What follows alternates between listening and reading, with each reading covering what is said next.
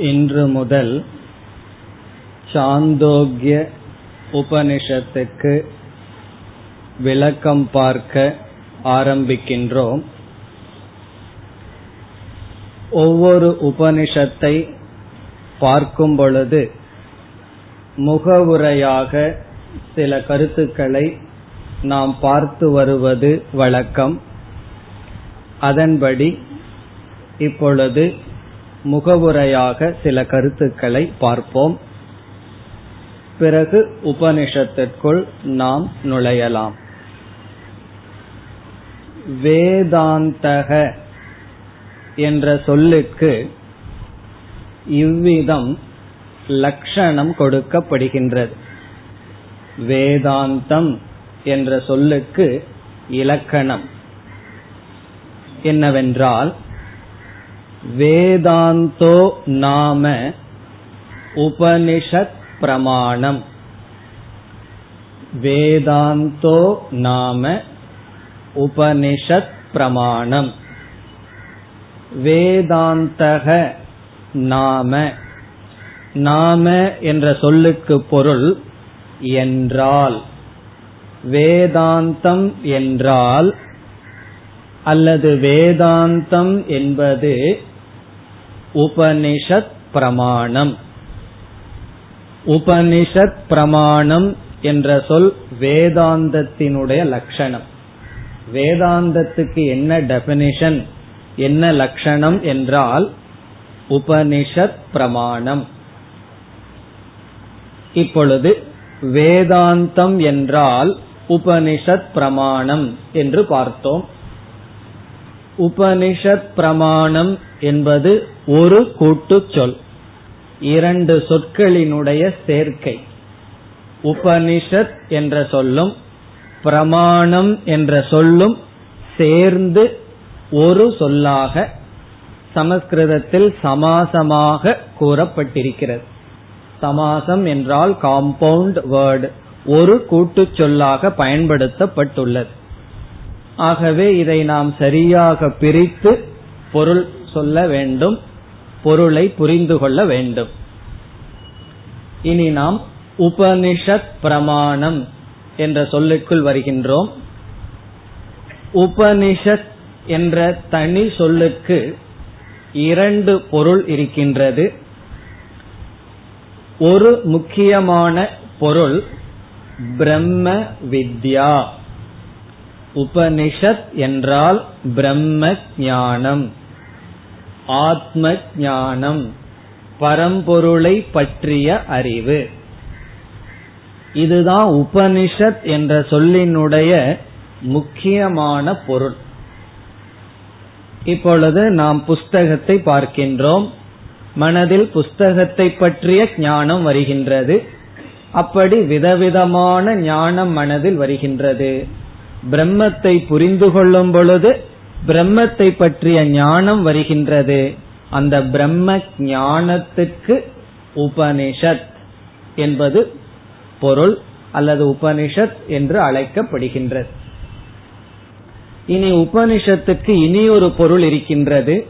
அதைத்தான் நாம் வழக்கில் பயன்படுத்தி வருகின்றோம். அதை பிறகு பார்க்கலாம். பிரமாணம் என்ற அடுத்த சொல்லுக்கு வருகின்றோம்.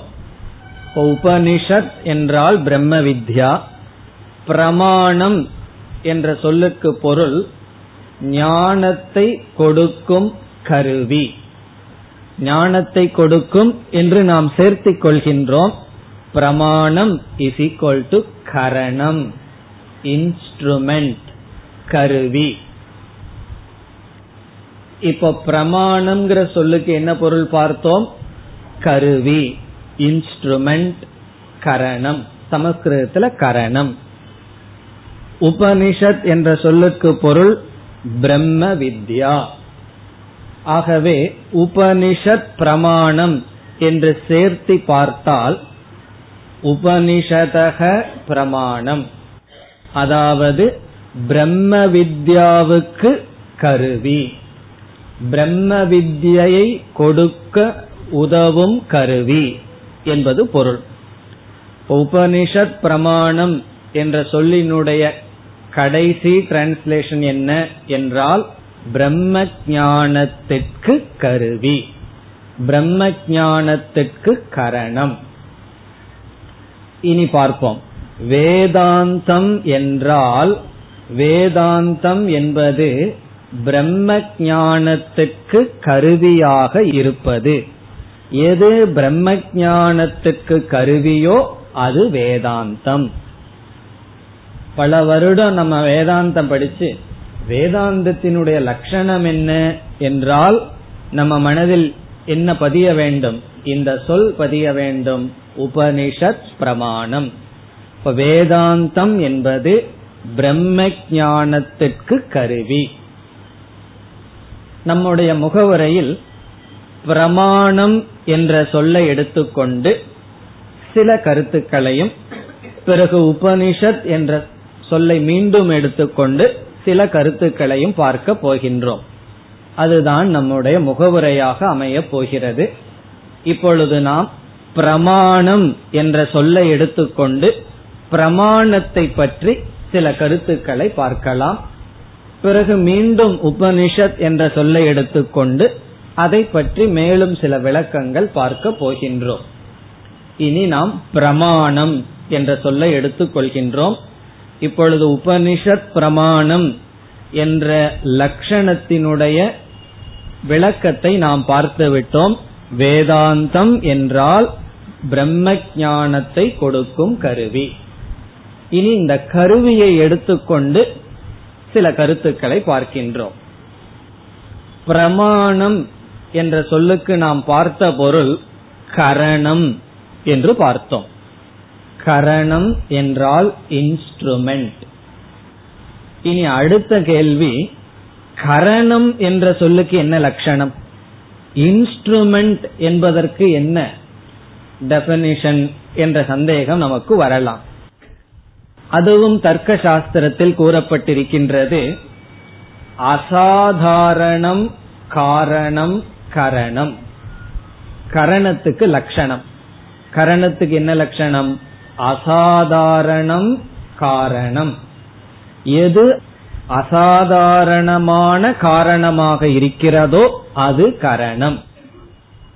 அசாதாரணம் என்றால் இன்றியமையாத என்று புரிந்து கொள்ளலாம். அசாதாரணம்னா ஸ்பெசிபிக் ஸ்பெசிபிக் காஸ் இன்றியமையாத காரணம் கரணம் உதாகரணம் பார்த்தால் நமக்கு புரிந்துவிடும். பானை என்ற ஒரு காரியத்தை நாம் பார்க்கின்றோம். ஃபைனல் ப்ராடக்ட் பானைய நம்ம பார்க்கிறோம். இந்த பானைக்கு உபாதான காரணம் என்ன என்றால் அந்த பானையை பார்த்தா கண்டுபிடித்து விடலாம். அது களிமண்ணால் செய்யப்பட்டிருந்தால் களிமண் அந்த பானைக்கு உபாதான காரணம். பிறகு களிமண்ணே பானையாக மாறிவிடுவதில்லை. அதற்கு குயவன் தேவைப்படுகின்றான். அந்த குயவனை நாம் என்ன சொல்கின்றோம்? நிமித்த காரணம். இப்ப காரணம் உபாதான காரணம் என்று ஒன்று இருக்கிறது. நிமித்த காரணம் என்று ஒன்று இருக்கிறது. இந்த காரணங்கள் எல்லாம் பானை உருவாகுவதற்கு காரணம். காரணத்துக்கு நமக்கு டிரான்ஸ்லேஷன் தேவையில்லை. தெரிந்த சொல் தான். பானை என்ற காரியத்துக்கு காரணமாக இருப்பதை காரணம் என்று சொல்கின்றோம். இப்பொழுது இந்த பானை உருவாக எவைகளெல்லாம் காரணம் என்ற கேள்வி வரும்பொழுது களிமண்ணை பானை செய்பவனுக்கு அருகில் கொண்டு வர வேண்டும். அதற்கு என்ன செய்வார்கள்? அந்த காலத்தில் கழுதையை பயன்படுத்தி அதன் மீது களிமண்ணை வைத்து அந்த களிமண்ணை குயவனிடம் கொண்டு வருவார்கள். அப்பொழுது பானை உருவாவதற்கு காரணம் கழுதை என்று சொல்லலாமா? கழுதையும் ஒரு காரணம்தான். கழுதை இல்லை என்றால் களிமண் அங்கு வந்திருக்காது. ஆனால் அதை நாம் காரணம் என்று சொல்வதில்லை. பிறகு அந்த பானை உருவாக அசாதாரணமான காரணம் இனி ஒன்று இருக்கிறது. அது என்னவென்றால் சக்கரம். இந்த சக்கரத்துல விட்டுதான் குயவன் என்ன செய்கின்றான்? பானையை களிமண்ணாக மாற்றுகின்றான். அந்த சக்கரம் தான் அசாதாரண காரணம். கழுதையும் கூட ஒரு காரணம். அது அசாதாரணமான காரணம் அல்ல காரணம் என்ன? குதிரையின் மூலமாகவும் அந்த இடத்துல மண்ணை நாம் கொண்டு வர முடியும். ஆனா அந்த சக்கரத்தை ரீப்ளேஸ் பண்ண முடியாது. அப்படி எது இன்றியமையாத காரணமாக இருக்கின்றதோ அது கரணம். அவ்விதம் கரணம் என்பதற்கு என்ன லட்சணம் என்றால் அசாதாரணம் காரணம் கரணம். இதெல்லாம் சாதாரணமான கருத்து தானே என்று தோன்றும். ஆனால் இவைகளெல்லாம் மிக நுண்ணிய கருத்துக்கள் அது நமக்கு போக போக புரியும். இப்பொழுது கரணம் என்ற சொல்லுக்கு நாம் அசாதாரண காரணம்னு பார்த்தோம். பிரமாணம் என்பது ஒரு கரணம் என்று பார்த்தோம். குயவனிடம் இருக்கின்ற சக்கரம் என்கின்ற அசாதாரண காரணம் அல்லது அந்த கருவியானது பானையை உருவாக்க பயன்படுகிறது. பிறகு பிரமாணம் என்கின்ற கரணம் எதை உருவாக்க பயன்படுகிறது? நாம் இங்கு வர வாகனம் என்பது கரணமாக இருந்தது.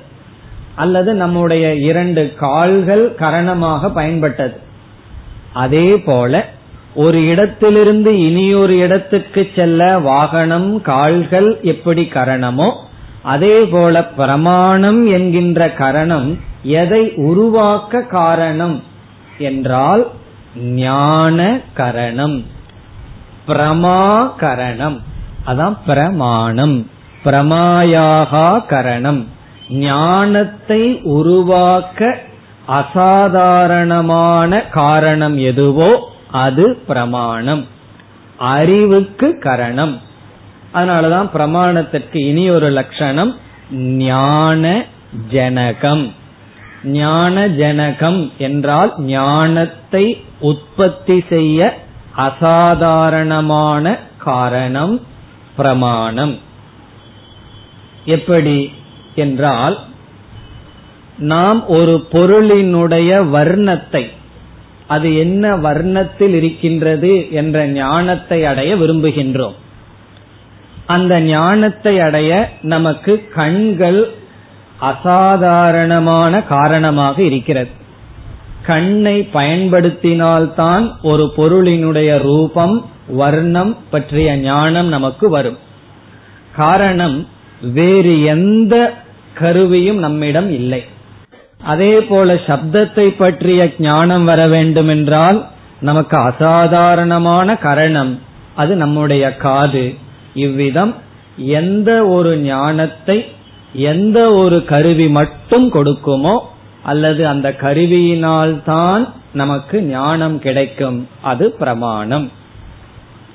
இந்த கருத்து ஏன் முக்கியம் என்று சொல்கின்றோம் என்றால் மோக்ஷத்தை அடைய ஞானம் தேவை என்று பலர் புரிந்து கொள்வதில்லை.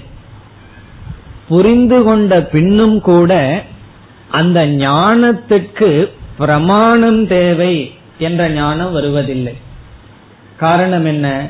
ஞானத்துக்கு கருவி தேவை என்று புரிந்து கொண்டால்தான் ஞானம் இப்பொழுது நமக்கு புருஷார்த்தமாக இருந்தால் அந்த ஞானத்தை அடைய கருவியை நோக்கி நாம் செல்வோம். ஒரு கால் இந்த கருத்து நமக்கு புரியவில்லை என்றால் எனக்கு ஞானத்தினால மோட்சம் அடைய முடியும்னு தெரிகிறது.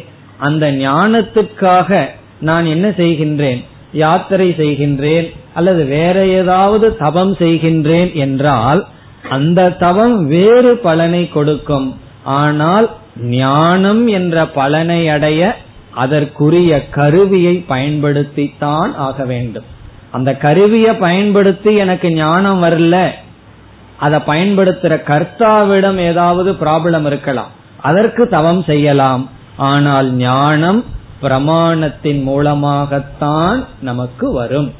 அதற்காகத்தான் இந்த கருத்து முக்கியம் என்று நாம் கூறுகின்றோம். இப்ப முதல்ல மோக்ஷத்துக்கு ஞானம் காரணம்னு நிச்சயம் பண்ணணும். ஞானத்துக்கு பிரமாணம் காரணம் என்ற நிச்சயம் பண்ணணும். அப்புறம்தான் நம்ம அந்த பிரமாணத்தை நோக்கி நாம் செல்வோம். இது பிரமாணத்தை பற்றிய முதல் கருத்து. பிரமாணம் என்பது ஞானத்தை கொடுக்கும் கருவி. இனி பிரமாணத்தை பற்றிய அடுத்த கருத்துக்கு வருகின்றோம். நாம் இதற்கு முன் முகவுரைகளில் பலவிதமான பிரமாணங்களை படித்திருக்கின்றோம். முதலில் பிரத்யக்ஷ பிரமாணம் படித்துள்ளோம். ஐந்து புலன்கள் பிரத்யக்ஷ பிரமாணம். கண்கள் காதுகள் இவைகளெல்லாம் ஐந்து ஞானேந்திரியங்கள் பிரத்யக்ஷ பிரமாணம். அதற்கு அடுத்த பிரமாணம் என்ன படிச்சிருக்கோம்? அனுமான பிரமாணம். பிறகு அர்த்தாபத்தி பிரமாணம் அனுமான பிரமாணம்னு சொன்னா ஞாபகத்துக்கு வரவில்லை என்றால் உதாரணம் சொன்னா ஞாபகம் வந்துடும் என்ன உதாரணம்? மலையில புகையை பார்க்கின்றோம் நெருப்பு என்ற ஞானத்தை அனுமானத்தினால் அடைகின்றோம். அதற்கு பிறகு அர்த்தாபத்தி பிரமாணம்னு படிச்சிருக்கோம். உபமான பிரமாணம் பிறகு அனுபலப்தி பிரமாணம் இப்படியெல்லாம் பல பிரமாணங்கள் படித்துள்ளோம். பிறகு வேதம் என்பது என்ன? சப்த பிரமாணம் என்றும் நாம் படித்துள்ளோம். இப்படி விதவிதமான பிரமாணங்களை எல்லாம் அதனுடைய லட்சணத்துடன் படித்துள்ளோம். இப்பொழுது எல்லா பிரமாணங்களையும் நாம படித்த ஆறு பிரமாணங்கள் வேதாந்தத்துல ஆறு பிரமாணங்கள் ஏற்றுக்கொள்ளப்படுகின்றது. அந்த எல்லா பிரமாணங்களையும் வேறொரு கோணத்தில் நாம் இரண்டாக பிரிக்கின்றோம். அனைத்து பிரமாணங்களும் பிரமாணங்கள் என்றால் என்ன? விதவிதமான ஞானத்தை கொடுக்கும் கருவிகள். அப்படி நமக்கு ஆறு கருவிகள் இருக்கிறதுன்னு படிச்சிருக்கோம். அவைகளை ரெண்டாக பிரிக்கின்றோம். முதல் விதமானது என்னவென்றால் ஞான அகரணகம் ஞானம். ஞான அகரணகம் ஞானம். இரண்டாவது ஞான கரணகம் ஞானம். ஞான அகரணகம் ஞானம் ஞான கரணகம் ஞானம். கேட்கறதுக்கு கடினமா இருக்கு. விளக்கினால் சுலபமாக புரிந்துவிடும். இப்ப முதல் விதமானது என்னவென்றால் பிரத்யக்ஷ பிரமாணம் இருக்கின்றது. நம்ம கண்ணில் ஒரு பொருளை பார்க்கின்றோம். உடனடியாக மனதில் ஞானம் தோன்றி விடுகிறது. இப்ப கண்ணில இந்த புஸ்தகத்தை பார்த்தால் உடனடியாக புஸ்தகத்தை பற்றிய ஞானம். காதல இப்ப இந்த சப்தத்தை கேட்டா உடனடியாக நமக்கு நேரடியாக ஒரு விருத்தி தோன்றிவிடும். அதே போல ஒரு பொருளை எடுத்து வாயில் சுவைத்தால் உடனடியாக சுவையை பற்றிய விருத்தி எண்ணமானது தோன்றிவிடும். ஆகவே பிரத்யக்ஷ பிரமாணம் நேரடியாக ஞானத்தை நமக்கு கொடுக்கிறது. இடையில ஒண்ணுமே வருவதில்லை. கண்ணில பார்த்தா உடனே ஞானம் வந்துடும் காதுல கேட்டோம்னா உடனே இது சப்த ஞானம் வந்துவிடும். அதே போல நம்ம நடந்து செல்கின்றோம் சில வாசனைகள் வருகிறது மூக்கு நுகர்ந்தால் உடனே மனதுல விருத்தி ஏற்பட்டு ஞானம் வந்துவிடும். இது வந்து பிரத்யக்ஷ பிரமாணத்தினுடைய சொரூபம். இப்பொழுது நாம் அனுமான பிரமாணத்திற்கு செல்கின்றோம். அனுமான பிரமாணம் ஞாபகம் இருக்க வேண்டும். நம்ம கண்ணுல எதை பார்க்கிறோம்? பகல் வேளையில புகையத்தான் பார்க்கின்றோம். பிறகு ஏற்கனவே நமக்கு ஒரு ஞானம் இருக்கு. எங்கெல்லாம் புகை இருக்கின்றதோ அங்கெல்லாம் நெருப்பு இருக்குங்கிற அறிவை நம்ம அடைஞ்சு வச்சிருக்கோம். இதற்கு வியாப்தி ஞானம்னு படிச்சிருக்கோம். எங்கெல்லாம் புகை இருக்கின்றதோ அங்கெல்லாம் நெருப்பு இருக்குங்கிற அறிவை ஏற்கனவே புகை எங்கெல்லாம் இருந்ததோ அங்கெல்லாம் நெருப்ப பார்த்து பார்த்து அந்த ஞானத்தை ஏற்கனவே அடைஞ்சு வச்சிருக்கோம். இப்ப பிரத்யக்ஷ பிரமாணம் வெறும் ஹேதுவத்தான் காட்டுது புகையத்தான் காட்டுது. அந்த புகையினுடைய துணை கொண்டு ஏற்கனவே ஒரு ஞானத்தை அடைஞ்சுள்ளமே அதனுடைய துணை கொண்டு புதிய ஒரு ஞானத்தை அடைகின்றோம். இப்ப அனுமான பிரமாணம் வேலை செய்யணும்னு சொன்னா அந்த இடத்துல ஏதோ பிரத்யக்ஷ பிரமாணம் பயன்பட்டாலும் முக்கியம் என்னன்னா ஏற்கனவே உள்ள ஞானத்தின் துணை கொண்டுதான் புதிய ஞானத்தை அடைய முடியும். பிரத்யக்ஷ பிரமாணத்துல நேரடியாக ஞானம் வருது. அனுமான பிரமாணத்துல நேரடியா ஞானம் வரவில்லை. ஏற்கனவே அடைந்த ஞானத்தின் துணையாக இனியொரு ஞானம் வருகின்றது. இத பிசினஸ்ல புரிஞ்சுக்கணும்னு சொன்னா சிலர் வந்து வியாபாரம் பண்ணி நேரடியா பணத்தை சம்பாதிப்பார்கள். ஒரு பொருளை வித்து பணம் கைக்கு வரும். சில பேர் என்ன செய்வார்கள்? எந்த வியாபாரம் பண்ணாலும் ரிஸ்க்னு சொல்லி பணத்தை அப்படியே பேங்க்ல போட்டு பணத்திலிருந்து பணத்தை சம்பாதிப்பார்கள். அல்லது வட்டிக்கு விடுற பிசினஸ் என்னன்னா பணத்திலிருந்து பணம் வருது அல்லது பொருளிலிருந்து பணம் டைரக்டா வருது. இந்த ரெண்டாவது தான் அனுமானம் முதலிய பிரமாணங்கள். இப்ப அனுமானம் முதலிய பிரமாணங்கள் எப்படி வேலை செய்யும்னா ஞான கரணகம் ஞானம் அது கொடுக்கும். ஞான கரணகம் என்றால் ஒரு ஞானம் இனியொரு ஞானத்துக்கு காரணமாக இருக்கிறது. இந்த இடத்துல நெருப்பு இருக்கிறதுங்கிற ஞானம் வரணும்னா வேறொரு ஞானம் காரணமாக இருக்கிறது. ஆகவே ஞானத்தின் துணை கொண்டு ஞானத்தை அடைதல். பிரத்யக்ஷ பிரமாணத்தில் அப்படி இல்லை. டைரக்ட் நாலேஜ் அதுதான் முதல் வெரைட்டி ஞான அகரணகம் ஞானம். அகரணகம் என்றால் துணை தேவையில்லை. ஞானத்தின் துணையில்லாத ஞானம். ரெண்டாவது வந்து ஞான கரணகம் ஞானம். ஞானத்தின் துணை கொண்டு ஞானம் வருகிறது. இந்த பிரத்யக்ஷ பிரமாணம் இருக்கே அது வந்து ஞானத்தின் துணை இல்லாமல் வருது. அதனாலதான் உன்னை பார்த்தா புரிஞ்சுக்கிறது ரொம்ப சுலபம். கேட்டா உடனே காதல தெரிஞ்சிடும் நுகர்ந்து பார்த்தா உடனே ஞானம் வந்துடும் ஆனா அனுமானம் பண்றதுக்கு கொஞ்சம் புத்தி வேணும். காரணம் என்ன? ஏற்கனவே ஞானம் உள்ள இருந்தா தான் அடுத்த ஞான உற்பத்தி ஆகும்.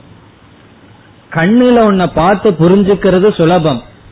காரணம் என்ன? அந்த பிரமாணம் டைரக்டா ஞானத்தை கொடுத்துரும்.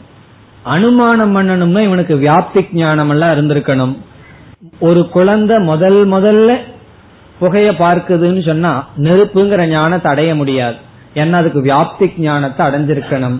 இப்ப ஏற்கனவே ஒரு ஞானம் உள்ள போய் அந்த ஞானத்தினுடைய துணை கொண்டுதான் அனுமானம் முதலிய பிரமாணம் ஞானத்தை நமக்கு கொடுக்கும். இவ்விதம் பிரமாணத்தினுடைய சுரூபம் இரண்டு. ஒன்று நேரடியா ஞானத்தை கொடுக்கிறது. இனி ஒன்று ஏற்கனவே உள்ள ஞானத்தின் துணை கொண்டு இந்த பிரமாணம் ஞானத்தை கொடுக்கும். இப்ப அனுமான பிரமாண ஞானத்தை கொடுக்கணும்னா அது நம்மிடம் இருக்கின்ற ஞானத்தை சார்ந்துதான் நமக்கு ஞானத்தை கொடுக்க முடியும். இப்படி பிரத்யக்ஷ பிரமாணம் ஒன்றுதான் நேரடியா ஞானத்தை கொடுக்கும். மீதி எல்லா பிரமாணங்களும் ஞானத்தின் துணை கொண்டுதான் புதிய ஞானத்தை கொடுக்க முடியும். அதாவது அனுமான பிரமாணம் அர்த்தாபத்தி பிரமாணம் உபமான பிரமாணம் இவைகளெல்லாம். இந்த உபமான பிரமாணம்னா ஏற்கனவே எருமைய பார்த்திருக்கணும் பிறகு காட்டுக்கு போறோம் அல்லது ஒருவன் சொல்கின்றான் காட்டெருமை பைசன் அப்படிங்கிறது இத போல இருக்கும்னு சொல்கின்றான். பிறகு காட்டெருமை இப்படி இருக்குங்கிற ஞானம் ஏற்கனவே ஒரு உபமானத்தின் மூலமாக நாம் அடைகின்றோம். இனி நம்ம இப்ப வேதாந்தம் அல்லது வேதத்துக்கு வருகின்றோம். வேதம்ங்கிறது சப்த பிரமாணம். வேதாந்தத்துக்கு என்ன லட்சணம் பார்த்தோம்? பிரம்ம வித்யை பிரம்ம வித்யாவுக்கு கருவியாக பிரமாணமாக இருப்பது. இந்த வேதாந்தம்ங்கிறது சப்த பிரமாணம். இந்த சப்த பிரமாணம் எந்த வெரைட்டி முதல் வெரைட்டியில வருதா? இரண்டாவது வெரைட்டியில வருதா? சப்த பிரமாண நேரடியா ஞானத்தை கொடுத்துருதான். இப்ப உபனிஷத்தை படிச்ச உடனே டைரக்டா நமக்கு ஞானம் வந்துருமா? அல்லது ஏற்கனவே ஏதாவது ஒரு ஞானம் உள்ள இருந்து அதனுடைய துணை கொண்டுதான் உபனிஷத்ங்கிற சப்த பிரமாணம் நமக்கு ஞானத்தை கொடுக்குமா? என்பது இப்பொழுது நம்முடைய கேள்வி. பதில் என்னவென்றால் இது இரண்டாவது வெரைட்டி ஞான கரணகம் ஞானம். உபனிஷத் வந்து நேரடியா பிரத்யக்ஷத்தை போல நமக்கு ஞானத்தை கொடுக்காது. இப்போ உபனிஷத் வாக்கியத்தை படிச்சு நமக்கு ஞானம் வரணும்னா ஏற்கனவே உள்ள ஒரு ஞானத்தை சார்ந்துதான் நமக்கு ஞானம் வரும். அதனாலதான் என்ன ஆச்சுன்னா ஒரு உபனிஷத் படிச்ச புரியல அதனால அடுத்த உபனிஷத் ஆரம்பிக்கிறோம். மாண்டோக்கியத்திலேயே முக்தி அடைஞ்சிருந்தோம் வச்சுக்கோமே. எதுக்கு சாந்தோக்கியம்? ஒரு உபநிஷத்தை படிச்சு பார்த்தோம் புரியல. காரணம் என்ன? அது புரியணும்னு சொன்னா ஏற்கனவே உள்ள ஒரு ஞானத்தை சார்ந்துதான் சப்த பிரமாணம் வேலை செய்யும். இப்ப சப்த பிரமாணம் வேலை செய்யணும்னா அனுமான பிரமாணத்தை போல ஏற்கனவே நமக்குள்ள இருக்கிற ஞானத்தினுடைய துணையை வைத்து கொண்டுதான் அது ஞானத்தை கொடுக்கும். இப்ப ஒரு சீக்கிரட் அந்த ஞானம் என்ன? எந்த ஞானத்தை உள்ள வச்சு சார்ந்து நமக்கு இந்த ஞானத்தை கொடுக்கும்? என்றால் சப்த பிரமாணத்தினுடைய லட்சணம் என்னன்னு பார்க்கணும். சப்த பிரமாணம் என்றால் என்ன? என்றால் சப்தம் இரண்டு விதம். இதெல்லாம் இதற்கு முன்னாடி நம்ம சில சமயங்கள்ல பார்த்திருக்கலாம். ஒன்று சவுண்ட் அர்த்தமில்லாத சப்தம். துவனி என்று கூறுவது. துவனி என்றால் சவுண்ட் ஆட்டோ ரிக்ஷா போகுது அல்லது நீர் ஓடை விழுகின்றது காத்தடிக்குது சப்தம் கேட்கிறோம். அது வந்து வெறும் சவுண்டு தான். அது ஒரு விதமான சப்தம். அது பிரமாணம் அல்ல அந்த சப்த ஞானம் பிரத்யக்ஷ பிரமாணத்துக்குள்ள வந்துடும் காரணம் என்ன? இப்ப இந்த இடத்துல சப்தம் இருக்கா இல்லையா? அப்படின்னா வெறும் காதை பயன்படுத்தினா போதும். சப்தம் இருக்கா இல்லையான்னு தெரிஞ்சுக்கலாம். பிறகு நம்ம இங்க சொல்ற சப்த பிரமாணம் என்பது ஒரு வாக்கியத்தை படித்து அறிவு வந்தால் அது சப்த பிரமாணம். வர்ணாத்மகம் சப்தம். ஒரு சென்டென்ஸ் ஒரு வாக்கியத்தை நம்ம படிக்கிறோம்.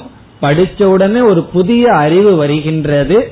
அதுதான் சப்த பிரமாணம்னு சொல்றோம். இப்ப உதாரணமாக நீ பசுவை காட்டிலிருந்து வீட்டுக்கு அழைத்து வா அப்படின்னு எஜமானன் வந்து கூறுகின்றான். நீ பசுவை காட்டிலிருந்து வீட்டுக்கு அழைத்து வா. இப்ப இந்த வாக்கியத்தை அவன் கேட்கின்றான். முதல்ல அவனுக்கு காது நல்லா வேலை செய்தாதான் ஏதோ சப்தம் வருதுன்னு தெரிகிறது. இப்ப இந்த சப்தத்தை கேட்ட உடனேயே பிரத்யக்ஷ பிரமாணம் ஞானத்தை கொடுத்துருது. ஏதோ சப்தம் வருது. வெறும் சப்தம் மட்டும் இல்லாமல் இந்த சப்தத்திலிருந்து ஒரு புதிய அர்த்த ஞானமும் இவனுக்கு வருது. அந்த ஞானத்தினுடைய விளைவு என்னன்னா ஞானத்தினுடைய விளைவு தான் அவன் காட்டுக்கு போய் அந்த பசுவை கொண்டு வருகின்றான். இதற்கு முன்னாடி இந்த ஞானம் இவனுக்கு இல்லை அதனால பேசாம இருந்திருக்கான். ஆகவே சப்த பிரமாணம் என்பது வாக்கியத்திலிருந்து நமக்கு ஒரு ஞானம் வந்தால் அது சப்த பிரமாணம். ஒரு சென்டென்ஸ் சென்டென்ஸிலிருந்து நமக்கு ஞானம் வரணும். அது வாக்கியம் சொன்னா அந்த இடத்துல வினைச்சொல் இருக்கணும் சப்ஜெக்ட் இருக்கணும் வெர்ப் இருக்கணும் கொண்டு வா நீ இதெல்லாம் சேர்ந்து ஒரு சென்டென்ஸிலிருந்து வர்ற ஞானம் தான் சப்த பிரமாணம். இப்ப நம்ம ஒரு வாக்கியத்தை கேட்கிறோம். வாக்கியத்தை கேட்ட உடனே அந்த வாக்கியத்திலிருந்து வர்ற ஞானம் தான் சப்த பிரமாணம். இனி ஒரு வாக்கியம் நமக்கு புரிய வேண்டும் என்றால் என்ன நிபந்தனை? ஒரு வாக்கியத்தை நம்ம பிரயோகம் பண்றோம். அந்த வாக்கியம் புரியணும்னு சொன்னா அந்த வாக்கியத்தில் இருக்கின்ற ஒவ்வொரு சொற்களினுடைய ஞானம் நமக்கு தேவை.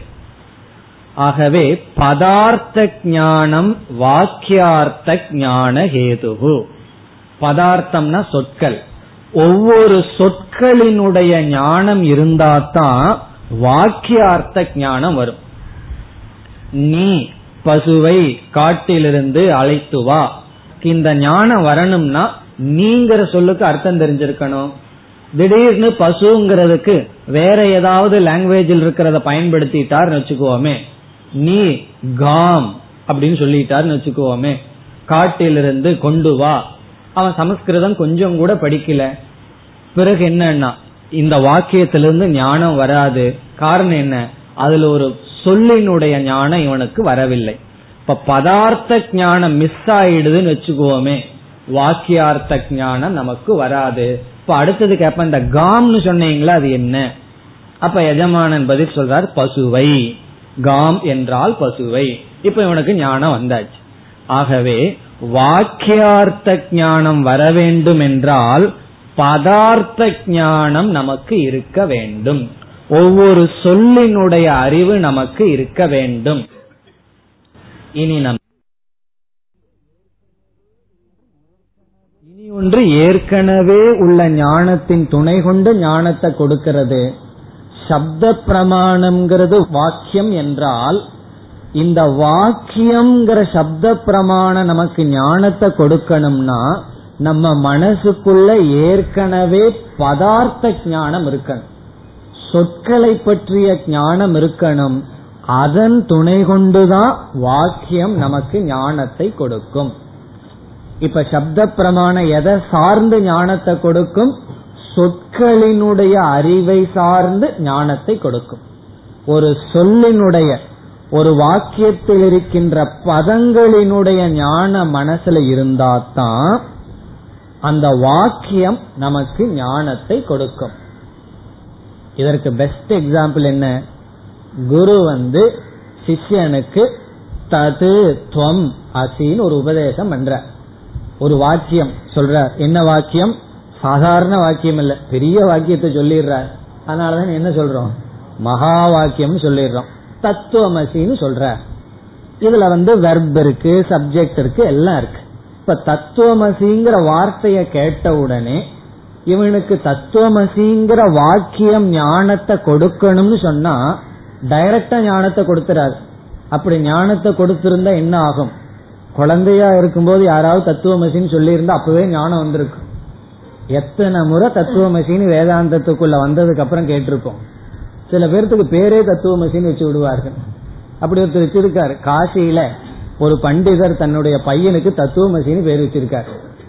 காரணம் என்னன்னா அப்பவாவது சொல்லி சொல்லி ஏதாவது வருமா? இப்படி வாக்கியத்தை கேட்கிறோம். இந்த வாக்கியம் பிரத்யக்ஷ பிரமாணத்தை போல ஞானத்தை கொடுப்பதில்லை. காரணம் என்ன? இந்த வாக்கியம் ஞானத்தை கொடுக்கணும்னா தது துவம் அசி.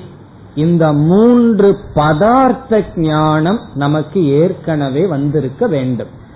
இப்ப தத்பதத்தினுடைய ஞானம் ததுன ஈஸ்வரன். ஈஸ்வரனை பற்றிய பூர்ண ஞான மனசுக்குள்ள இருந்து துவம்னா ஜீவன். ஜீவனை பற்றி ஆத்மான ஆத்ம விவேகம் எல்லாம் பண்ணி ஜெகல் லட்சணா அஜகல் லட்சணா எதெல்லாமோ பண்ணி ஆத்மா இது அனாத்மா இது நல்லா செஞ்சு ஜீவனை பற்றிய பூர்ண ஞானம் இருக்கணும்.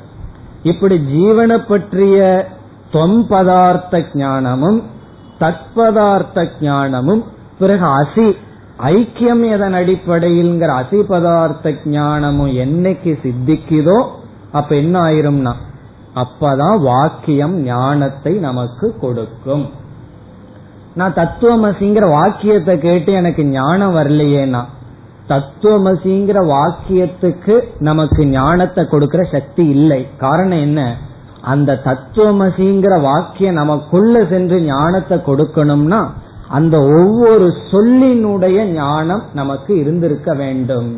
அதனாலதான் வேதாந்தத்துல தத்பதார்த்த விசாரம் ஈஸ்வர விசாரம் தொம் பதார்த்த விசாரம் ஜீவ விசாரம் எல்லாம் பண்ணி வெறும் விசாரம் எல்லாம் பண்ணா போதாது.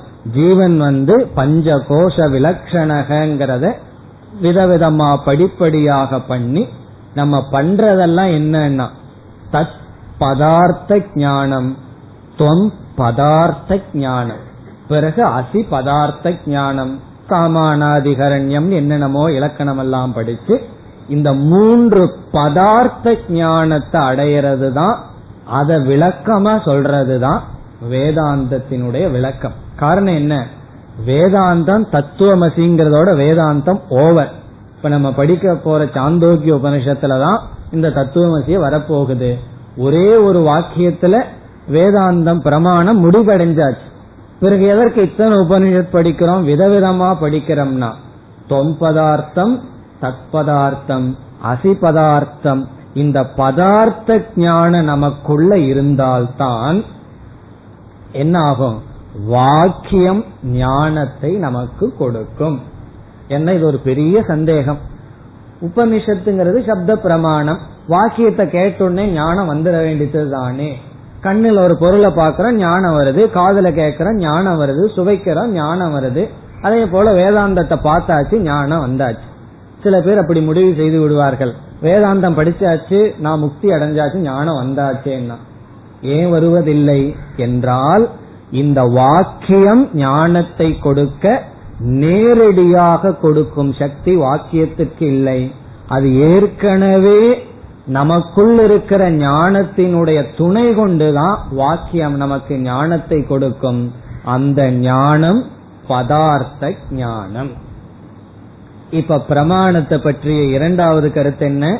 என்றால் ஞான அகரணகம் ஞானம் பிரத்யக்ஷ பிரமாணம். ஞான கரணகம் ஞானத்தை கொடுப்பது அனுமானம் முதலிய சப்த பிரமாணங்கள். மற்ற எல்லா பிரமாணங்களும் பிரத்யக்ஷ பிரமாணத்தை தவிர மீதி அனைத்து பிரமாணங்களும் நேரடியா ஞானத்தை கொடுக்காது. ஏற்கனவே நமக்குள்ள இருக்கிற ஏதோ ஒரு அந்தந்த பிரமாணத்துக்கு தகுந்த ஞானத்தின் துணை கொண்டு ஞானத்தை கொடுக்கும். இப்ப என்ன சொல்லலாம்? நேரடியாக ஞானத்தை கொடுக்கும் பிரமாணம் ஞானத்தின் துணை கொண்டு ஞானத்தை கொடுக்கும் பிரமாணம். அப்படி பிரமாணத்தை ரெண்டா பிரிச்சிடறோம். நேரடியாக ஞானத்தை கொடுக்கும் பிரமாணம் பிரத்யக்ஷ பிரமாணம். ஐந்து இந்திரியங்கள். ஞானத்தின் துணை கொண்டு ஞானத்தை கொடுக்கும் பிரமாணம் மற்ற அனைத்து பிரமாணங்களும். இது பிரமாணத்தை பற்றி அடுத்த கருத்து. இனி பிரமாணத்தை பற்றிய மூன்றாவது அடுத்த கருத்துக்கு வருகின்றோம். அடுத்த கருத்து என்னவென்றால் எதை நாம் பிரமாணம் என்று சொல்லலாம் என்றால் பிரமாணத்திலிருந்து உதித்த ஞானமானது இரண்டு நிபந்தனைக்கு உட்பட்டிருந்தால்தான் அதை பிரமாணம் என்று சொல்ல முடியும். அதாவது பிரமாணத்திலிருந்து தோன்றிய ஞானம் இரண்டு இப்பொழுது பார்க்க இருக்கின்ற நிபந்தனைக்கு உட்பட்டு இருக்க வேண்டும். இந்த இரண்டு நிபந்தனைக்கு உட்பட்டு ஞானம் நமக்கு வந்தால்தான் அப்படிப்பட்ட ஞானத்தை எது கொடுக்கிறதோ அதைத்தான் பிரமாணம்னு சொல்லுவோம். அந்த இரண்டு நிபந்தனை முதல் நிபந்தனை அனதிகதம். அனதிகதம் முதல் நிபந்தனை. இரண்டாவது நிபந்தனை அபாத்தியம் அனதிகதம் ஞானம் அபாத்தியம் ஞானம். இதனுடைய பொருள் என்ன? அதாவது அனதிகதமான ஞானத்தையும் அபாத்தியமான ஞானத்தையும் எது கொடுக்கிறதோ அதுதான் பிரமாணம். அனதிகதமான அபாத்தியமாக இல்லாமல் அல்லது பாத்தியமாக அதிகதமாக ஒரு ஞானத்தை கொடுத்தால் அது பிரமாணம் அல்ல அது துஷ்ட பிரமாணம் அல்லது பிரமாண ஆபாசம். அது பிரமாணத்தை போல பிரமாணம் அல்ல இனி ஒவ்வொன்றாக பார்க்கலாம். அனதிகதம் என்றால் முன் அறியப்படாத முன் அறியப்படாத அல்லது அதனால் மட்டும் அறியக்கூடிய.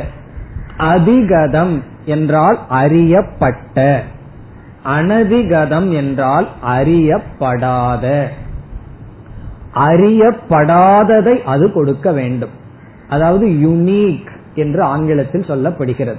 அந்த ஞானம் அதனால மட்டும்தான் கிடைக்கணும். வேற விதத்துல கிடைச்சா அதை பிரமாணமாக எடுத்துக்கொள்ள மாட்டோம். உதாரணம் எல்லாம் பார்த்தா புரிந்துவிடும். இப்பொழுது ஒரு பொருளினுடைய கலர் வர்ணம் எப்படி இருக்குங்கிற ஞானத்தை அடையிறதுக்கு நம்மிடத்துல எவ்வளவு கருவிகள் இருக்கிறது? கண் அப்படிங்கறத தவிர வேற கருவி கிடையாது. கண் இல்ல அப்படின்னு சொன்னா சரி நான் காதல பாத்துக்கிறேனே என்ன கலர் அப்படின்னு புரிந்து கொள்ள முடியாது. ஆகவே வர்ணத்தை பற்றிய ஞானம் அனதிகதம் மற்ற பிரமாணங்களினால அறியப்படாமல் கண்ணினால மட்டும்தான் அதற்கு வந்து வழி இருக்கின்றது. அப்படி நாம அடையிற ஞானம் அதனால் மட்டும்தான் வந்திருக்கணும். வேற எதனால வந்தா அத பிரமாணம்னு சொல்ல மாட்டோம். அதற்கு என்ன உதாரணம்? நம்ம வந்து யாகசாலையில நின்னுட்டு இருக்கோம் கண்ணுக்கு முன்னாடி நெருப்பு எரிஞ்சிட்டு இருக்கு புகை போயிட்டு இருக்கு யாகசாலையில. கிச்சன்ல சொல்ல முடியாது. ஏன்னா இந்த காலத்துல கிச்சன்ல புகையே கிடையாது. இப்ப யாகசாலையில புகையும் இருக்கு நெருப்பையும் கண்ணில் பார்த்துட்டு இருக்கோம் அப்ப ஒருத்தர் சொல்றார் இந்த இடத்துல நெருப்பு இருக்கு. காரணம் என்னன்னா நான் இப்போ ஒரு அனுமான பிரமாணத்தினால நெருப்பு இருக்குங்கிற ஞானத்தை நான் அடைஞ்சிருக்கேன்னு சொல்றார். எங்கெல்லாம் புகை இருக்குமோ அங்கெல்லாம் நெருப்பு இருந்தாக வேண்டும்னு அனுமான பிரமாணத்தை பயன்படுத்துறார். இப்போ நம்ம அனுமான பிரமாணம் அந்த இடத்துல பயன்படுத்தப்படுகிறதா? ஆனாலும் அனுமானம் சரிதான். அனுமானம் வந்து தப்பு இல்லை ஆனால் கண்ணிலேயே அதை அடையும் பொழுது அனுமான பிரமாணத்தை அந்த இடத்துல பிரமாணம்னு சொல்ல மாட்டோம். பிறகு என்னன்னா சில பேர் வந்து வெட்டியா சும்மா உட்கார்ந்துருப்பார்கள் ரப்பர் ஸ்டாம்ப்னு சொல்லுவார்கள். அது போல இந்த அனுமான பிரமாணத்துக்கு வேலிடிட்டியே இருக்காது. அது செயல்படுது இருக்கு. ஆனா அந்த இடத்துல பிரமாணம்ங்கிற ஸ்டேட்டஸ் அந்த இடத்துல அது கிடையாது. காரணம் என்ன? கண்ணில பார்த்துட்டதுனால. கண்ணிலேயே நம்ம பார்த்துட்டதுனால அனுமானத்துக்கு வேலை கிடையாது. அதே இது பருவத்துல பார்த்தோம்னு வச்சுக்கோமே மலையில பார்த்து விட்டால் அந்த இடத்துல அனுமானத்துக்கு பிரமாணம்ங்கிற தன்மை வந்து விடும் அப்ப எதை பிரமாணம்னு சொல்லலாம்? அதனால் மட்டும் அறியக்கூடியது கண்ணுனால நேரம் அறிஞ்சதற்கு பிறகு மற்ற பிரமாணங்கள் எல்லாம் அவசியம் இல்லை. இதுதான் அனதிகதம். இது வந்து பிரமாணத்திலிருந்து வர்ற ஞானத்தில் இருக்கிற நிலை. நாம் அடையிற ஞானம் அனதிகதம். வேறு ஷோர்ஸ் இல்லாம இதனால மட்டும். இதுவும் ரொம்ப முக்கியம். காரணம் வேதாந்தம் மட்டும்தான் இந்த ஞானத்தை கொடுக்குங்கிற ஞானம் வந்தாதான் நம்ம வேதாந்தத்துக்குள்ள போவோம். இல்லைன்னா எனக்கு வேறு விதமெல்லாம் இருக்கின்றதே. பிராணாயாமத்தினால நான் ஆத்ம ஞானத்தை அடைய முடியும்னு முடிவு பண்ணிட்டான்னா வேதாந்தத்திலே அடையலாம் பிராணாயாமத்திலே அடையலாம். நான் வந்து மூச்சை பிடிச்சிட்டு இருக்கேன் நீ வேதாந்தத்தை படிச்சுட்டு சொல்லி விடுவார்கள் இப்ப இது ரொம்ப முக்கியம். காரணம் என்ன? அனதிகதம். அதனால மட்டும்தான் அடைந்தால் அது பிரமாணம். இப்ப நம்ம என்ன சொல்றோம்? பிரம்ம வித்யைக்கு கருவியாக இருப்பது வேதாந்தம்னு சொன்னா வேதாந்தம் பிரம்ம வித்யை கொடுக்கும். வேறு ஒன்று பிரம்ம வித்யை கொடுக்கிறதுக்கு கருவியாக இல்லை. இது முதல் கருத்து. இரண்டாவது அபாத்தியம் அபாத்தியம்னா நாம அடைகின்ற ஞானம் பிரமாணத்திலிருந்து அடையப்பட்ட ஞானம் நீக்கத்தக்கதாக இருக்கக்கூடாது.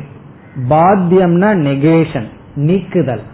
அபாத்தியம்னா நீக்கத்தக்கதாக இருக்கக்கூடாது. வேறு பிரமாணத்தினால் நிஷேதிக்க கூடியதாக இருக்கக்கூடாது. வேலிட் நாலேஜ் நாட் நெகேட்டட் நீக்கப்படாத ஞானம். இதற்கு என்ன உதாரணம் என்றால் இப்ப வந்து கண்ணுல நம்ம சூரியனுடைய உதயத்தை பார்க்கிறோம். சூரியனுடைய உதயத்தை கண்ணுல பார்த்ததற்கு பிறகு வேறொரு ஞானம் வந்து சூரியன் உதிக்கலைங்கிற அறிவை கொடுத்துருது. அப்ப என்ன ஆகும்னா சூரியனுடைய உதயம் கண்ணு சொன்னாலும் அது பிரமாணம் அல்ல. காரணம் என்ன? வேறொரு ஞானம் வந்து நீக்கி விட்டது அப்படி ஒரு பிரமாணம் ஒரு ஞானத்தை கொடுத்தாலும் இனி ஒரு பிரமாணம் அந்த ஞானத்தை நீக்க கூடாது இப்ப என்னிடம் ஒருவர் மாம்பழத்தை கொடுத்து இது நல்லா இனிப்பா இருக்குன்னு சொல்ற. என்ன பிரமாணம் இப்ப ஒர்க் ஆயாச்சு? சப்த பிரமாணம் வேலை செஞ்சாச்சு. அப்ப நான் அந்த மாம்பழத்தை கட் பண்ணும்போது என்ன ஞானத்தோட கட் பண்றேன்? இது சுவையாக இருக்கும். ஞானம் எனக்கு வந்தாச்சு சப்த பிரமாணத்துல. நான் வாயில வச்சு பாக்குற ஒரே புளிப்பா இருக்கு. இப்ப என்ன ஆச்சுன்னா முதல் வாக்கியம் அப்பிரமாணம் ஆகிவிட்டது காரணம் என்ன? இந்த பிரத்யக்ஷ பிரமாணம் முதல்ல சொன்ன பிரமாணத்தை பாதை செய்து விட்டது. இதுதான் பாத்தியம். இப்போ ஒரு ஞானத்தை நம்ம கேட்டு ஒரு ஒரு பிரமாண ஞானத்தை கொடுக்குது. பிறகு இனியொரு பிரமாணம் வேறொரு ஞானத்தை கொடுத்தால் பிறகு நாம் அது நீக்கப்பட்டு விடும். அப்படி எதை பிரமாணம்னு சொல்ல முடியும்? இப்ப முதல்ல அவர் சொன்னது சப்த பிரமாணம் பிரமாணம் அல்ல. காரணம் என்ன? அனுபவம் என்ன செய்து விட்டது? அதை நீக்கி விட்டது பிறகு எது பிரமாணம்னா எந்த அறிவுக்கு பகைவன் இல்லையோ அதுதான் பிரமாணம். ஒரு ஞானத்தை அடையிறோம் அந்த ஞானத்தை யாருமே நீக்கவில்லை. அபாத்தியமாக இருந்தால்தான் அந்த ஞானத்தை எது கொடுத்ததோ அத பிரமாணம்னு சொல்ற இப்ப இந்த அனதிகதம் அபாத்தியம்ங்கிறது பிரமாணத்திலிருந்து அடையக்கூடிய ஞானத்துக்கு லட்சணம். அதாவது அனதிகதமான அபாத்தியமான ஞானத்தை எது கொடுக்குமோ அதுதான் பிரமாணம். பாத்தியமான அதிகதமான ஞானத்தை கொடுத்தால் அது ஞானத்தை கொடுக்குது. ஆனா பிரமாணம்ங்கிற ஸ்டேட்டஸ் கிடையாது. இது பிரமாணத்தை பற்றி அடுத்த கருத்து. இப்ப வந்து நம்ம வேதம் அப்படிங்கிற ஒரு சப்த பிரமாணம் இருக்கின்றது. இந்த வேதம்ங்கிற சப்த பிரமாணம். எப்பொழுது இது பிரமாணம் என்றால் இது கொடுக்கிற ஞானம் அனதிகதமாகவும் அபாத்தியமாகவும் இருக்க வேண்டும். இப்ப வேதத்திலிருந்து நம்ம அடையிற ஞானம் வேறு சோர்ஸிலிருந்து அடைய முடியாததாக இருக்க வேண்டும். பிறகு வேற ஏதாவது ஒண்ணு வந்து வேதத்தை நீக்கிவிடக் கூடாது இப்ப வேதாந்தம் ஒன்னு என்ன பார்த்து சொல்லுது. பிறகு வேறொரு ஞானம் வேறொரு பிரமாணம் வந்து அதை நீக்கி விட்டால் பிறகு வேதம் பிரமாணம் அல்ல. இனி நம்ம வேதத்துல இருந்து கிடைக்கிற எந்த ஞானம் அனதிகதமாக இருக்கிறது என்றால் ரெண்டு விதமான ஞானம். அதனாலதான் வேதத்தைய ரெண்டா பிரிச்சர்றோம். கர்மகாண்டம் ஞான காண்டம்னு ரெண்டா பிரிச்சர்றோம். காரணம் வேதத்திலிருந்து ரெண்டு அனதிகத ஞானம் நமக்கு கிடைக்குது. இப்ப முதல் பகுதியில வெளியிலிருந்து வராம வேதத்திலிருந்து மட்டும் கிடைக்கிற ஞானம் என்னவென்றால் விதவிதமான யாகங்கள் கர்மங்கள் அதிலிருந்து நமக்கு புண்ணியம்ங்கிற பலன் கிடைக்கின்றது இப்ப வேதம் சொல்கின்றது இந்த யாகத்தை செய்தால் இந்த புண்ணியம்னு உனக்கு பலன் வருகிறது. ஆக கர்ம ஞானம் கர்மங்கிற சில சாதனைய வேதம் சொல்லுது. இந்த சாதனையை நீ செய்தால் இந்த சாத்தியத்தை அடைவாய். இப்படி கர்மங்கிற ஒரு சாதனை கர்மகாண்டத்திலிருந்து வருது. அது நமக்கு வேற இடத்திலிருந்து தெரிவதில்லை.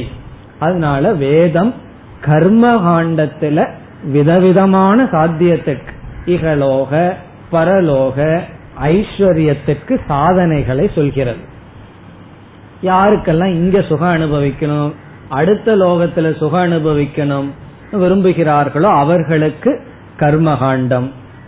அது மட்டுமல்ல வேதம் என்ன சொல்லுகின்றது? அதே கர்மத்தை நிஷ்காமமாக செய்தால் இகலோக சித்த சுத்தி என்ற பலன் வருகிறது. அப்ப வேதத்தினுடைய கர்மகாண்டம் எதற்கு பயன்படுகிறது? ஒன்னு போகத்துக்கு பயன்படுகின்றது. இனி ஒன்று சித்த சுத்திக்கு பயன்படுகிறது. இந்த கர்மத்தை பண்ணா சித்த சுத்தி வரும். வேற யாரும் சொல்லல. வேதம் சொல்லி இருக்கின்றது. ஆகவே அதை நாம் செய்கின்றோம். அது எப்படின்னா அதை செஞ்சு பலனை அனுபவிக்கும் பொழுது வேதத்துல நமக்கு அந்த ஸ்ரத்தை நமக்கு வரும். காரணம் என்ன? பலனை அனுபவிச்சா புரிஞ்சிடும் ஆமா இது பிரமாணம்தான். இனி ஞான காண்டத்துக்கு வர்றோம். ஞான காண்டத்திலையும் வேற எந்த பிரமாணமும் சொல்லாத ஒரு ஞானத்தை சொல்கின்றது. ஒரு ஞானத்தை கொடுக்கின்றது. வேற எந்த பிரமாணமும் சொல்லல. வேதாந்தம் மட்டும் சொல்ற ஒரு ஞானத்தை கொடுக்கின்றது. அந்த ஞானம் என்ன? தது துவம் அசி. அது என்ன பற்றிய ஞானம்? நம்ம பார்த்து என்ன சொல்லுது? நீயே பூர்ண பிரம்மமாக இருக்கின்றாய். இது யார் சொல்றா? வேதம் சொல்லுது. பிரத்யக்ஷமோ அனுமானமோ இந்த ஞானத்தை நமக்கு கொடுக்கவில்லை. வேற எந்த சப்த பிரமாணமும் கொடுக்கவில்லை. இப்ப எந்த ஒரு சப்த பிரமாணம் அனதிகதமான விஷயத்தை நமக்கு கொடுக்கிறது. அதனாலதான் வேதாந்தம் வந்து துவைதத்தை போதிக்குதுன்னு சிலர் சொல்கிறார்கள். அது துவைதத்தை போதித்தால் ஏற்கனவே துவைத ஞானம் நமக்கு இருக்கே. இது வேறு நான் வேறுங்கிற ஞானம் இருக்கே. ஆகவே அது அதிகதமானது. தெரிஞ்ச விஷயம் தானே. தெரிஞ்ச விஷயத்துக்கு வேதாந்தம் வந்து சொல்லணும். இப்போ ஒருவர் வர்றார் அவரிடம் நீங்கள் மனிதர்னு சொல்றேன்னா இது ஒரு புதிய ஞானம் இல்லையே. அது அவர் ஏற்கனவே தெரியும் அவர் மனிதன் சொல்லி. அப்படி தெரியாத விஷயம் என்ன? நமக்கு தெரியாத விஷயம் என்னவென்றால் நான் யார்? அகம் கக அத வேதாந்தம் கூறுகின்றது. பிரம்மஸ்வரூபம் இதுல நமக்கு தாண்டிடலாம் அடுத்த ஒரு பெரிய சந்தேகம் என்னன்னு சொன்னா நம்ம வந்து தெரியாத ஒன்ன வேதாந்தம் சொல்லுது அதனால அது பிரமாணம். இனி ஒரு கண்டிஷன் இருக்கே அபாத்தியம். அபாத்தியம்னு என்ன? இந்த ஞானம் நீக்கப்படாததாக இருக்க வேண்டும்னு சொல்றமே. இங்கதான் நம்ம அத்வைதிகள்லாம் ஒரு பெரிய சங்கடத்திற்குள் வருகிறார்கள். காரணம் என்னன்னா துவைதி சொல்றான் உபனிஷத் வந்து உன்னை பார்த்து பிரம்மன்னு சொல்லுது. ஆனா இந்த பிரத்யக்ஷம் இருக்கே அனுபவம் இருக்கே நான் ஒரு அல்பன்னு காட்டுதே. அப்ப அனுபவ பிரமாணம் பாத பண்ணிருதே. உபனிஷத்து வந்து நீ பூர்ணமானவன் சொல்லுது ஆனா என்னுடைய அனுபவமும் நான் பூர்ணமானவன அனுபவிக்கலையே. இவன் துக்கியா வர்றான். அந்த குரு என்ன சொல்றார்? நீ ஆனந்த சொரூபம். அப்ப சிஷ்யன் என்ன நினைப்பான்? என்ன டீஸ் பண்ணுகிறீர்களா? நான் இவ்வளவு துக்கத்தோட வந்திருக்கேன். நீங்க ஆனந்த சுரூபம்னு வேதாந்தம் சொல்லுதேன்னா என்னுடைய அனுபவம் பாதை செய்கிறதே அப்படின்னு சந்தேகம் வரும் பொழுதுதான் நம்ம வெறும் வேதாந்தத்தை படிச்சா போதாது விசாரம் செய்ய வேண்டிய தேவை வருகிறது. எதற்கு உபனிஷத்து விசாரம் பண்ணணும்? இது பாதை இல்லைன்னு புரிஞ்சுக்கிறதுக்காகத்தான் விசாரம் பண்ண வேண்டியதனுடைய தேவை வருகிறது. வெறும் உபனிஷத்தை படிச்சா புரிஞ்சுக்கலாம்னா எதற்கு கிளாஸ் விசாரம் சிந்தனை? விசாரத்தினுடைய தேவை என்ன? என்னுடைய அனுபவம் பாத பண்ணுதே. அப்ப நம்ம என்ன பதில் சொல்றோம்? நீ சரீரம் நான்கிற புத்தியில பேசுகிறாய். உபனிஷத்து பஞ்ச கோஷத்தை உன்னிடத்துல நீக்கி பஞ்ச கோஷத்துக்கு சாட்சியா இருக்கிற தத்துவத்தை தான் பிரம்மன் சொல்லுது. நீ இந்த பஞ்ச கோஷத்தையும் சேர்த்திட்டு நான் அல்பனா இருக்கிறனேன்னு சொன்னா உபனிஷத் ஆமாம் அப்படின்னு சொல்லும். ஆமா நீ இந்த பஞ்ச கோஷத்தோட கூடிய சம்சாரி தான். அது உபனிஷத் கன்ஃபார்ம் பண்ண. நீ பெரிய சம்சாரி. அதனாலதான் உனக்கு உபதேசம் பண்றேன். நீ பிரம்மன். இப்ப எப்படி பாதை இல்லை? வாக்கியார்த்தம் வந்து புரியணும்னா அங்க பதார்த்த ஞானத்துல பிரச்சனை இருக்கு. எஸ்பெஷலி துவம் பதார்த்த ஞானம். சாஸ்திரத்துல என்ன சொல்வார்கள்? சந்நியாசமே துவம் பதார்த்த ஞானத்துக்காகத்தான். சந்நியாசம்னு என்ன? எல்லா டிசிப்ளின் எல்லா சாதனைகளும் நம்ம செய்யற எல்லா தவமும் இந்த தொம் பதார்த்தத்தை புரிஞ்சுக்கிறதுக்கு தான் பஞ்ச கோஷத்தை நீக்குவதற்கு தான் ஆகவே இந்த பஞ்ச கோஷத்தோட சேர்ந்து நீ கூறுகின்றாய் உபனிஷத் பஞ்ச கோஷத்தை நீக்கி சொல்கின்றது. ஆகவே பாதை இல்லை. பாதை இல்லைன்னா பிரத்யக்ஷ பிரமாண டீல் பண்ற இடம் வேற. சாஸ்திர வேதாந்த பிரமாணம் டீல் பண்ற இடம் வேற. இப்ப வந்து ரெண்டு பேர் பேசிக்கிறார்கள். ராமசாமிங்கிறவரை பத்தி அவர் பாம்பே போயிருக்காருன்னு ஒருத்தர் சொல்றார். இல்லையா அவர் நேத்து என்னோட பேசிட்டு இருந்தாருன்னு சொல்றார். அரை மணி நேரத்துக்கு அப்புறம் அந்த இனிஷியல்ல மாற்றம். அப்புறம் புரியுது. நீ பேசின ஆள் வேற நான் பேசின ஆள் வேற. அப்படி பிரத்யக்ஷ பிரமாணத்தினுடைய ஏரியா வேற வேதாந்தத்தினுடைய பிரமாணத்தினுடைய ஏரியா வேற. எங்கேனா இது பஞ்ச கோஷத்தை நீக்கிய ஜீவனை பற்றி பேசுது. பிரத்யக்ஷ பிரமாண பஞ்ச கோஷத்துடன் கூடிய ஜீவனை பற்றி பேசுகின்றது. இவ்வித என்ன புரிஞ்சுக்கிறோம்? பாதை இல்லை என்று நாம் புரிந்து கொள்கின்றோம். இப்ப வேதத்துக்கு வேதம்ங்கிற ஸ்டேட்டஸ் ஏன் வந்ததுன்னா பிரத்யக்ஷேன அனுமித்யாவா? பிரத்யக்ஷ பிரமாணத்தினாலும் அனுமித்யாவா? அனுமான பிரமாணத்தினாலும் எஸ்து உபாயோ ந புத்தியதே. இது ஒரு ஸ்லோகத்தினுடைய முதல் வரி. பிரத்யக்ஷேன அனுமித்யாவா யக து உபாயக ந புத்தியதே. பிரத்யக்ஷ பிரமாணத்தினாலும் அனுமான பிரமாணத்தினாலும் யக உபாயக எந்த ஞானம் அறியப்படவில்லையோ ஏதம் விதந்தி வேதேன. ஏதம் விதந்தி வேதேன. வேதத்தினால் இந்த ஞானத்தை யார் அடைகிறார்களோ தஸ்மாத் வேதஸ்ய வேததா. ஆகவே வேதத்துக்கு வேதம் என்ற தன்மை வருகிறது. இந்த முழு ஸ்லோகம் பிரத்யக்ஷேன அனுமித்யாவா எஸ்தூபாயோன புத்தியதே ஏதம் விதந்தி வேதேன தஸ்மாத் வேதஸ்ய வேததா. இப்ப நம்ம வேதத்துக்கு வேதம்ங்கிற ஸ்டேட்டஸ் ஏன் வந்ததுன்னா இந்த வேதம் நமக்கு இந்த ரெண்டு விதமான ஞானத்தை கொடுக்குது. குறிப்பா நம்ம வேதாந்தத்துக்கு வந்துடுறோம். இந்த வேதாந்தம் ரெண்டு விதமான ஞானம். என்ன? அந்த ஞானத்தை வேற இடத்துல தேட முடியாது. வேற இடத்துல இல்லை. அந்த ஞானம் பாதை இல்லை. நீங்க இந்த வேதாந்த ஞானம் வேற இடத்துல இல்லைன்னு சொல்றீங்க. வேற மதத்துல சில வாக்கியங்கள் இருக்கிறது அப்படின்னு சொன்னா அந்த வாக்கியம் எங்க இருக்கோ அதற்கு பேர் வேதாந்தம். நீயும் உன் பிதாவும் ஒன்று அப்படின்னு பைபிள்ல வாக்கியம் இருக்கேன்னா அது நம்ம வேதாந்தம்னு சொல்றோம். இந்த வாக்கியம் எங்கெல்லாம் இருக்கும் அது குர்ஆன்ல இருக்கலாம் ஜென் புத்திசத்தில் இருக்கலாம் எங்கெல்லாம் நீ உண்மை சொரூபம் நீ சத்திய சுரூபம்னு வாக்கியம் இருக்கோ அந்த வாக்கியத்துக்கு வேதாந்தம்னு பேர். நம்ம உபநிஷத்துக்குள்ள வேதத்துக்குள்ள ஒரு மூலையில தான் இருக்கணுங்கிற அவசியம் இல்லை. அல்லது யார் எந்த வாக்கியத்தை சொன்னாலும் அந்த வாக்கியத்தினுடைய அர்த்தம் நீ பூர்ணமானவன் என்று வந்தால் அது வேதாந்தம். ஏன் அது வேதாந்தம்? வேதம்ங்கிற ஸ்டேட்டஸ் ஏன் கிடைச்சிருக்கு? காரணம் அது வேறு எந்த விதத்திலும் பிரத்யக்ஷம் அனுமானம்ங்கிற பிரமாணத்துல கொடுக்காம அதை விட முக்கியம் என்ன?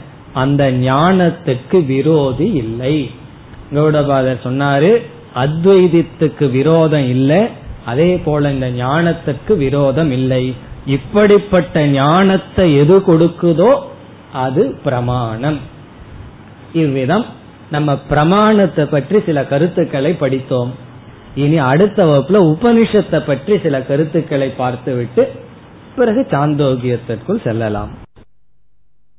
ॐ पूर्णमधपूर्णमिधं पूर्णात्पूर्णमुधच्छते पूर्णस्य पूर्णमादाय पूर्णमेवावशिष्यते ॐ शान्ति शान्ति शान्तिः